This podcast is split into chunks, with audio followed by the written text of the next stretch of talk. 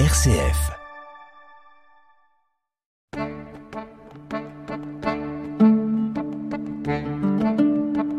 Cogiteo avec le père Jacques Versinger.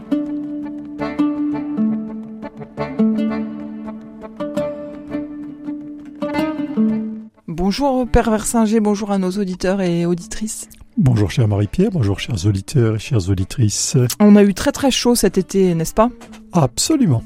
Alors, euh, on n'a pas parlé de canicule encore à ce, à ce micro. Hein. Il faut toujours trouver des sujets euh, et, si possible, en lien avec l'actualité. Comment bien, est-ce que la Bible prévoit Eh euh, bien voilà, un sujet chaud, n'est-ce pas? Exactement. Sujet brûlant. Euh, euh, il, il y a une tradition un peu millénariste qui euh, euh, attribue à la colère de Dieu, à la punition divine, euh, les fléaux euh, naturels qui peuvent euh, frapper Mhm. la planète. oui. Euh, Est-ce que euh, ces canicules ne sont pas euh, euh, la punition euh, de, de Dieu euh, pour euh, sanctionner nos abus, nos excès euh, d'êtres humains euh, euh, destructeurs Si. Voilà, c'est bien ce que je pensais. Voilà, eh bien nous pourrons terminer l'émission.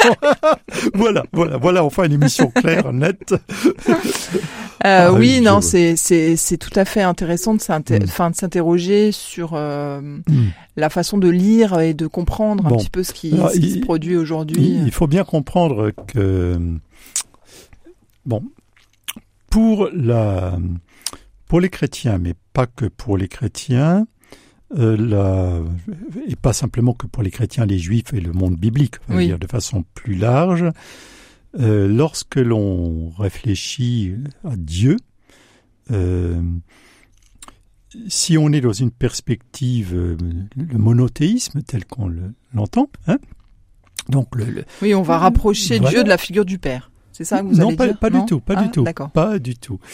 Euh, que je sois platonicien, que je sois un homme biblique, Mhm. euh, Dieu est, et il y a un seul Dieu. Ça, c'est le monothéisme. Oui. Qu'il soit père ou pas, ça, c'est un autre débat.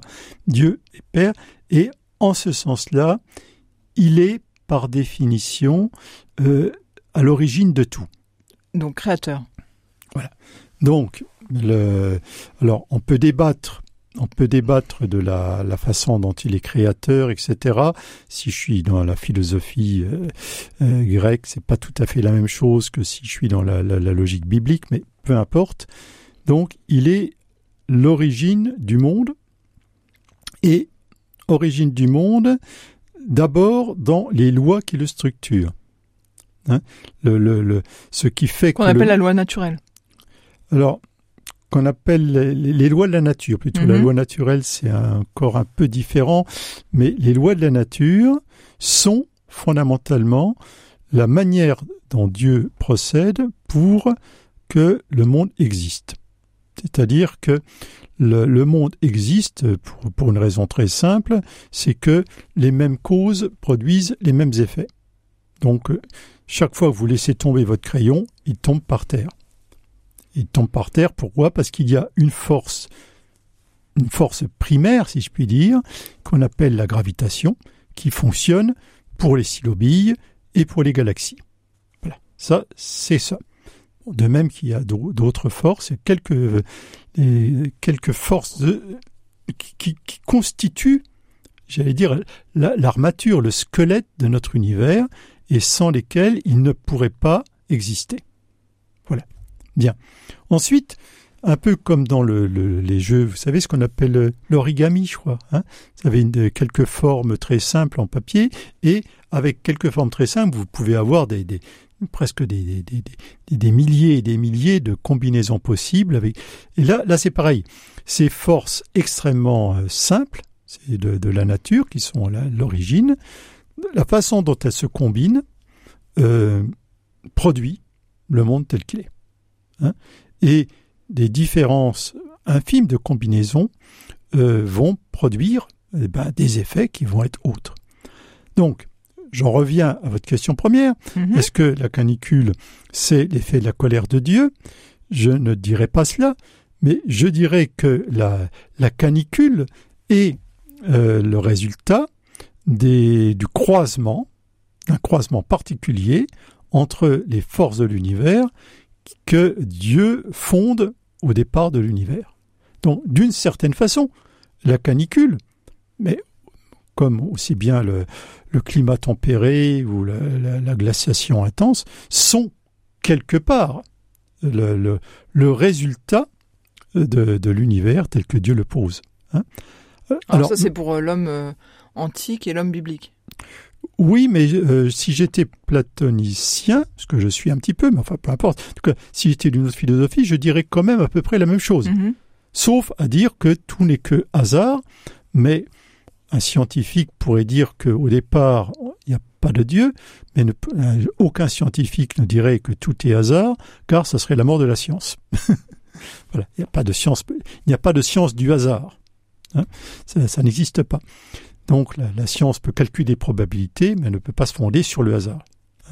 Donc le, résultat de l'affaire, c'est que euh, il y a une canicule parce que, bon, le climat s'est modifié parce que, parce que, parce que, etc. Bon, on ne va pas rentrer dans les détails, mais euh, ce, cette euh, organisation d'univers qui fait que les causes ont des effets, fait qu'effectivement, s'il y a plus de gaz carbonique dans l'atmosphère, eh bien, il peut y avoir un réchauffement du climat. Voilà. Et que si un réchauffement du climat, ça entraîne d'autres. Euh, alors, nous, on dira des déséquilibres, mais il faut bien comprendre que le monde n'est jamais un équilibre statique. Le monde est toujours en déséquilibre le monde euh, toujours euh, voilà c'est une espèce de compromis entre des forces qui font que il y a un équilibre qui s'établit un peu différemment qui se rétablit un peu différemment qui fait ci qui fait ça donc là dedans là dedans euh, bien on peut on peut se dire il y a un équilibre nouveau un rééquilibrage qui se fait qui se traduit entre autres par des canicules dont l'origine c'est peut-être en partie l'activité humaine, c'est même probablement en partie l'activité humaine. Bon, en tout cas, le GIEC euh, l'affirme. Il y a de l'activité humaine, mais nous savons aussi qu'il y a des périodes de réchauffement, de glaciation, etc. Le, le, le, Sahara était une forêt et a priori, il est devenu le Sahara. Euh, c'est pas directement à cause de l'industrie pétrolière. Hein, il, était, il est devenu Sahara bien Disons que l'activité humaine accélère les phénomènes. Voilà, l'activité humaine n'est pas neutre, mais elle, se superpose. Mm, mm. Elle vient amplifier ou minorer tel ou tel phénomène. Voilà. Donc c'est voilà, donc nous sommes euh, une, humanité qui, évolue et qui évolue dans un monde qui lui-même euh, évolue entre guillemets en fonction de ses propres, euh, ses propres règles. On sait très bien que il y a eu de l'eau à l'état volatile sur Mars et il n'y en a plus. Enfin voilà, le, monde bouge. Et, Dieu, là-dedans. Bah, et, Dieu là-dedans, bah, Dieu pose les règles de départ qui font que. Maintenant, on peut, se dire que Dieu va modifier euh, les règles de, les, grandes règles, les grandes lois qui structurent l'univers euh, pour me permettre d'arroser mon jardin ou de ne pas l'arroser. On peut le penser. Mais là, on n'est plus dans la, j'allais dire, dans cette logique qui est la logique de Dieu au départ, on est dans le miracle. Et alors? C'est bah, pas bien? bah, Un miracle qui se répète euh, infiniment euh, et jour après jour, etc., ça s'appelle plus un miracle. C'est une loi naturelle où il y a un, il y a un problème. Mais euh, non, mais c'est vrai que ça pose la question de, de ce que ce qu'on peut entendre de, de la l'intervention divine en fait. Euh, qu'est-ce que qu'est-ce que c'est que que ce Dieu ou quelles quelles intentions lui prête? Est-ce que vraiment euh, il il peut punir de cette manière ou intervenir de d'une autre, etc. Enfin, le, miracle, c'est ce, qui est sûr, c'est que la, façon de la façon on peut interpréter quoi. On, peut interpréter, mais il faut savoir que nos interprétations sont une chose, Dieu en est une autre.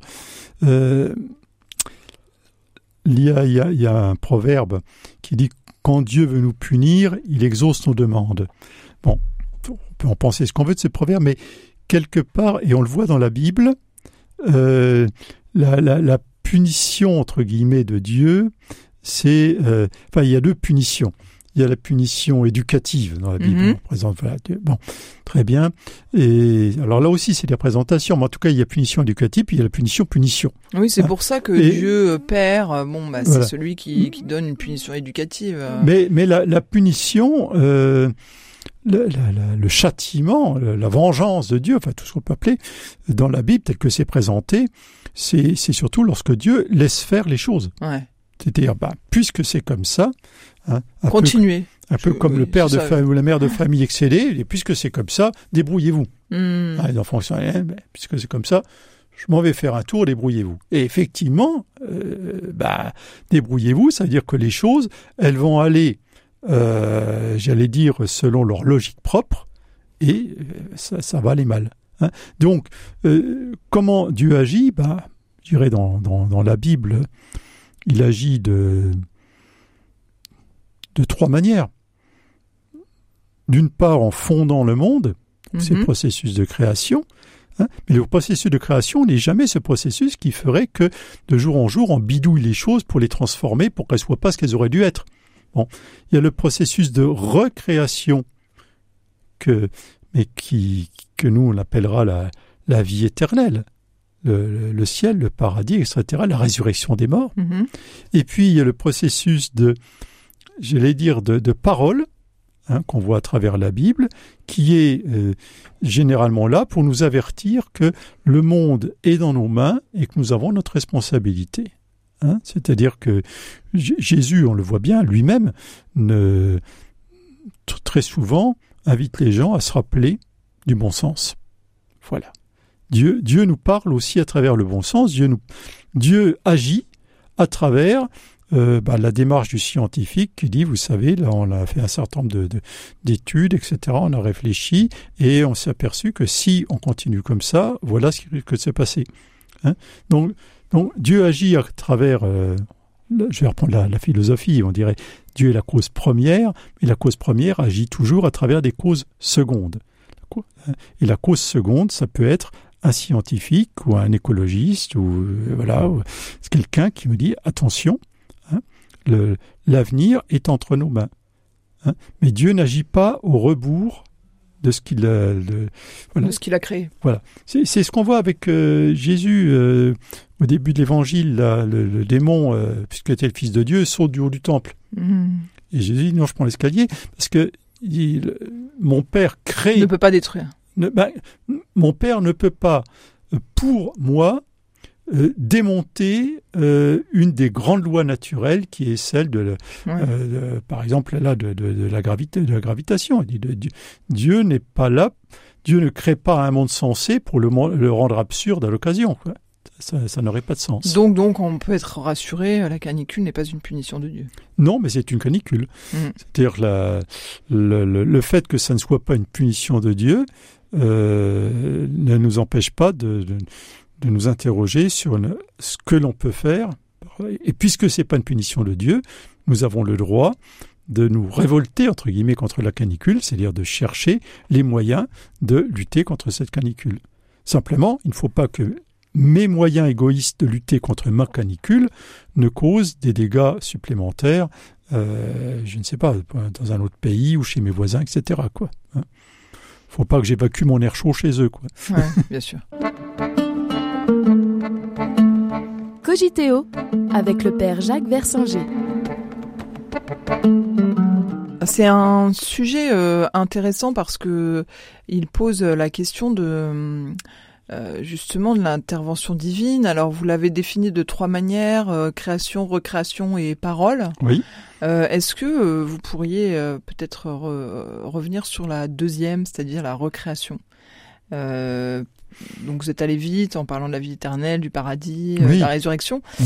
Euh, c'est quand même euh, un Bon, on peut imaginer que Dieu ait créé le monde, Hmm. euh, le grand horloger, euh, voilà, ça Mhm. c'est- c'est une, euh, on va dire, c'est c'est une idée euh, acceptable dans euh, pour un pour quelqu'un qui qui Mhm. serait agnostique, par exemple. Voilà, Mhm. il peut penser, il peut croire à cela. Mhm. Euh, par contre, la recréation, euh, c'est on bascule dans le christianisme euh, et donc euh, peut-être euh, essayer d'éclairer un peu cette intervention, quelle euh, quel, quel, sens on peut lui donner et comment euh, elle, elle, elle, comment dire, elle alimente notre foi, mais aussi euh, elle peut, elle peut susciter des doutes. Donc voilà, est-ce que vous pouvez approfondir cette deuxième, bah, disons que la, notion d'un deuxième mode d'intervention? Hmm. Un, Dieu créateur, il n'y a pas besoin d'être chrétien pour pour cela. Euh, même pas besoin d'être euh, spécialement religieux, je veux dire, la, quasi-totalité des, des, systèmes philosophiques et religieux s'appuient sur le fait qu'il y a une, une, puissance, une force, enfin peu importe, une transcendante qui est à l'origine de. Bon, euh, il y a que quelques compartiments, si je puis dire, de la, philosophie euh, occidentale moderne qui, qui, qui postule que c'est de l'absurde et qu'il n'y a rien. Et en France, on pense que c'est un peu évident, alors que non, pas du tout. Euh, par contre, la notion de, de recréation, alors on va la trouver sous des formes autres, par exemple sur la, les doctrines de la, des réincarnations à l'infini, de, de, destruction, reconstruction du monde, etc. Mais qui sont souvent des phénomènes compris comme euh, cycliques. Euh, des, un jour de un jour de un jour de Brahma, c'est correspond à quelques millions d'années, mais peu importe des, des, des cycles, alors que le christianisme et une bonne partie du judaïsme d'ailleurs ou de l'islam, hein, euh, eux euh, pensent que Dieu étant source de toute vie, euh, Dieu étant le Tout-Puissant, là, il est capable de redonner d'une façon ou d'une autre hein, cette vie. Voilà. Ça, et alors, pas un objet de démonstration, c'est un objet d'espérance. Je, peux démontrer, euh, c'était les, démonstrations aussi bien de, euh, de Descartes hein, et quelques autres, je peux démontrer qu'il y a un Dieu. Ça, c'est pas un problème. Par contre, que ce Dieu soit Père, ça, c'est un objet de foi, et que euh, ce Dieu veuille pour moi partager sa propre vie dans ce que j'appelle la, vie éternelle, ça c'est vraiment un, objet d'espérance très spécifiquement chrétien. Bien sûr. Que, que, je ne démontrerai pas. Non, c'est impossible. voilà, je, je, je, crois en la résurrection des morts, hein, la résurrection de la chair et la vie éternelle, j'y crois, mm-hmm. mais je ne... Et je crois que l'incarnation, pour cela, enfin que Jésus fait homme... Euh, me montre ce chemin-là. Mais exactement. Mais là, je ne le démontrerai jamais à un incroyant. Je, peux lui dire ce que n'est pas, à mes yeux, la résurrection. Je ne peux pas lui démontrer qu'il est évident qu'on va ressusciter. Là, on est vraiment dans l'objet de l'espérance, et là, on est au cœur même de la foi chrétienne. Et le, débat entre Jésus et ses contemporains, euh, qui étaient des gens très croyants, je veux dire des juifs très pieux, etc., porte justement sur, sur cet objet d'espérance. Pour, beaucoup, la, question de, de, savoir si, au-delà de la mort, Dieu nous rendra la vie ou pas. Alors, moi j'y crois. Maintenant, si vous me demandez euh, quand, comment, mhm. où, etc., là, je ne vous répondrai pas. C'est vraiment euh, dans la confiance hein, et, et, non pas dans la, dans la démonstration. Voilà, donc euh, on, aboutit au silence forcément. À l'espérance, mais c'est pas c'est pas c'est pas le silence de celui qui n'a rien à dire, c'est pas le silence de celui qui euh, qui est tremble de peur, etc. C'est c'est l'attente, mm-hmm. l'attente de ce voilà. Il y a très, un psaume qui a une très belle phrase que, j'aime beaucoup là-dessus, que, comme un veilleur attend l'aurore. Hein. voilà. Je suis sûr. Hein. Voilà, le, le, veilleur, peut pas démontrer que l'aurore va arriver, et, mais il l'attend activement. Euh, et cependant, alors c'est ça qui est assez. Euh, vous avez parlé d'un troisième mode d'intervention euh, un peu contradictoire, qui est celui de la parole. Oui. Oui, oui, c'est-à-dire que c'est ce qu'on voit dans la Bible, mais la parole de Dieu ne, ne doit pas se réduire à la, à la Bible. Et parce que la, la, la, notion de parole de Dieu est beaucoup plus large dans, que cela. La, la, première parole de Dieu euh, s'exprime à travers la, création elle-même. Hein. C'est-à-dire que je rappelle que dans la Bible, Dieu crée par sa parole. Mhm. Et donc le, monde est, l'écho ou la, la, la, condensation, si je puis dire, de la parole de Dieu. Hein. Euh, Dieu nous parle aussi à travers la, la, la parole des autres. Hein. Mais euh, pour que ça soit reçu comme parole, il faut, euh, c'est un peu comme euh, les auditeurs comprendront bien, c'est comme à la radio, il faut un émetteur et un récepteur. C'est-à-dire que s'il y a en même temps en moi une capacité de d'accueillir votre parole comme parole venant de Dieu ou pas. Hein. C'est-à-dire que le que, le je, que je le veuille ou pas. Quelquefois oui, c'est-à-dire que aussi bien des, des, des paroles que je ou une manière d'être aussi, parce que nous sommes parole de ce que nous sommes dit quelque chose, hein, qui dit quelque chose euh, indépendamment de ma volonté euh, immédiate. Hein. Dieu peut parler euh, à travers ben, ce que vous êtes, ce que vous dites, etc., indépendamment de, de, votre volonté. Mais, mais si je peux le dire, c'est parce que il y a en, chacun de nous, puisque nous sommes faits à l'image de Dieu, il y a en chacun de nous un, récepteur. Hein.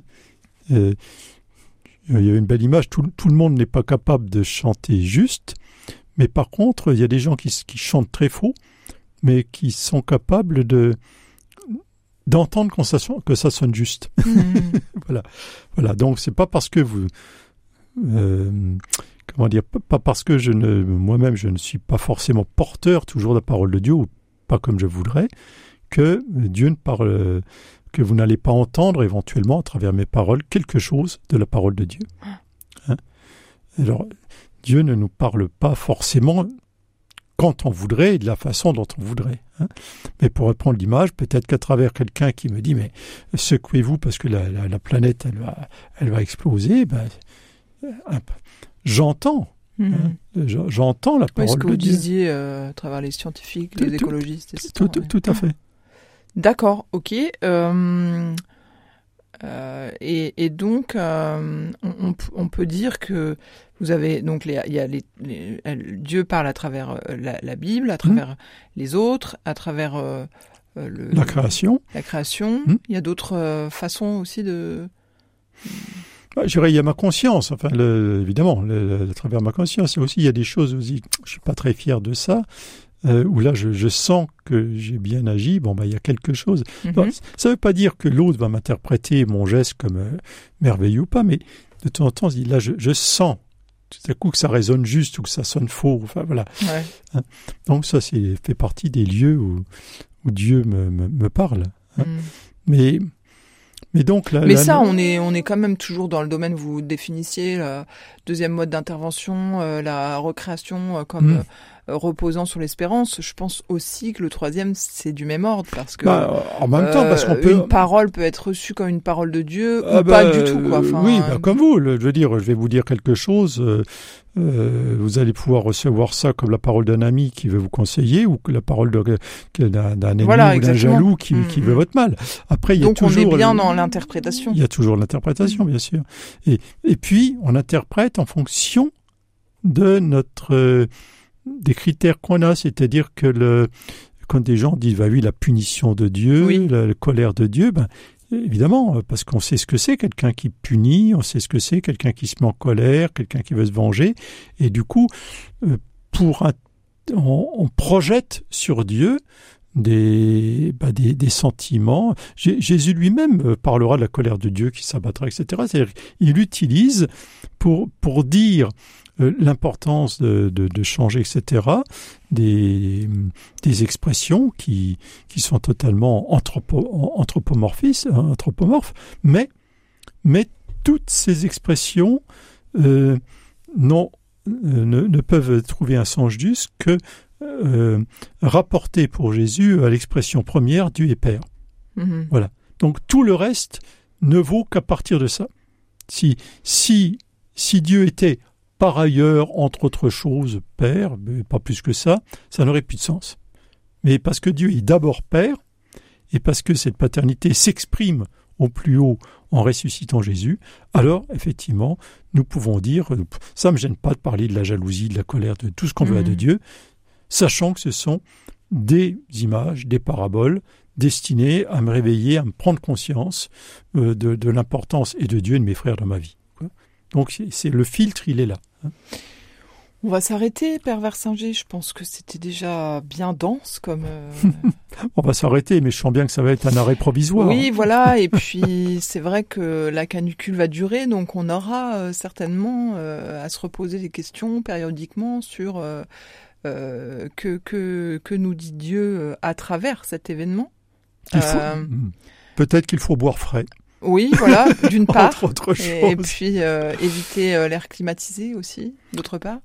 Mais euh, non, non, mais c'est tout à fait intéressant de, je pense, hein, de- en tant que croyant, de, de se demander quelle, quelle est la part de de l'intervention, quoi. Enfin, Bien qui- sûr. qui- comment comment on peut ne pas ne pas saucissonner, ne pas dissocier euh, nos, nos Mhm. différentes réalités, quoi Bien sûr. parce que c'est la question de l'unité, de l'unification de notre de notre pensée, de notre foi euh, et de notre existence. euh, Hmm. Elle est euh, et, et aujourd'hui, je pense que c'est un vrai défi parce que il y a des il y a des choses qui nous arrivent qui sont énormes en fait, qui sont Bien très sûr. difficiles à, à accepter, à analyser, à recevoir et donc euh, c'est quand même vraiment important de de de de, de- voilà d'arriver à, à mettre euh, tout ça en résonance quoi. C'est là où le travail, euh, plus que dans d'autres domaines, le travail des, des philosophes et des théologiens est important pour précisément éviter de tomber dans des représentations soit absurdes et scandaleuses, soit, euh, j'allais dire, terrifiantes de, de Dieu. Hein, parce qu'on on peut, j'allais dire, on, on peut, on peut dire tout et n'importe quoi sur Dieu, et, et, et on sait que les représentations euh, incohérentes et absurdes euh, mènent à quoi? Ben, Soit à l'intégrisme, dit ben, c'est comme ça, et Dieu est comme ça, et puis je vais me calquer dessus, Mhm. et du coup on devient soi-même absurde, euh, soit à de l'athéisme, à savoir je ne peux quand même pas croire en un Dieu comme ça. Mhm. C'était, je crois, Camus, hein, je ne peux pas croire en un Dieu qui fait mourir les petits-enfants, Ah oui. Évidemment, et je n'y crois pas non plus. Oui, mais dans la Bible. Oui, mais la Bible doit être interprétée Mm, mm, précisément à la lumière d'un Dieu Père et non pas de façon euh, immédiate et primaire. Merci Père Versinger, merci à nos auditeurs et auditrices. À très bientôt pour une autre émission Cogiteo. À très bientôt, chers auditeurs et auditrices.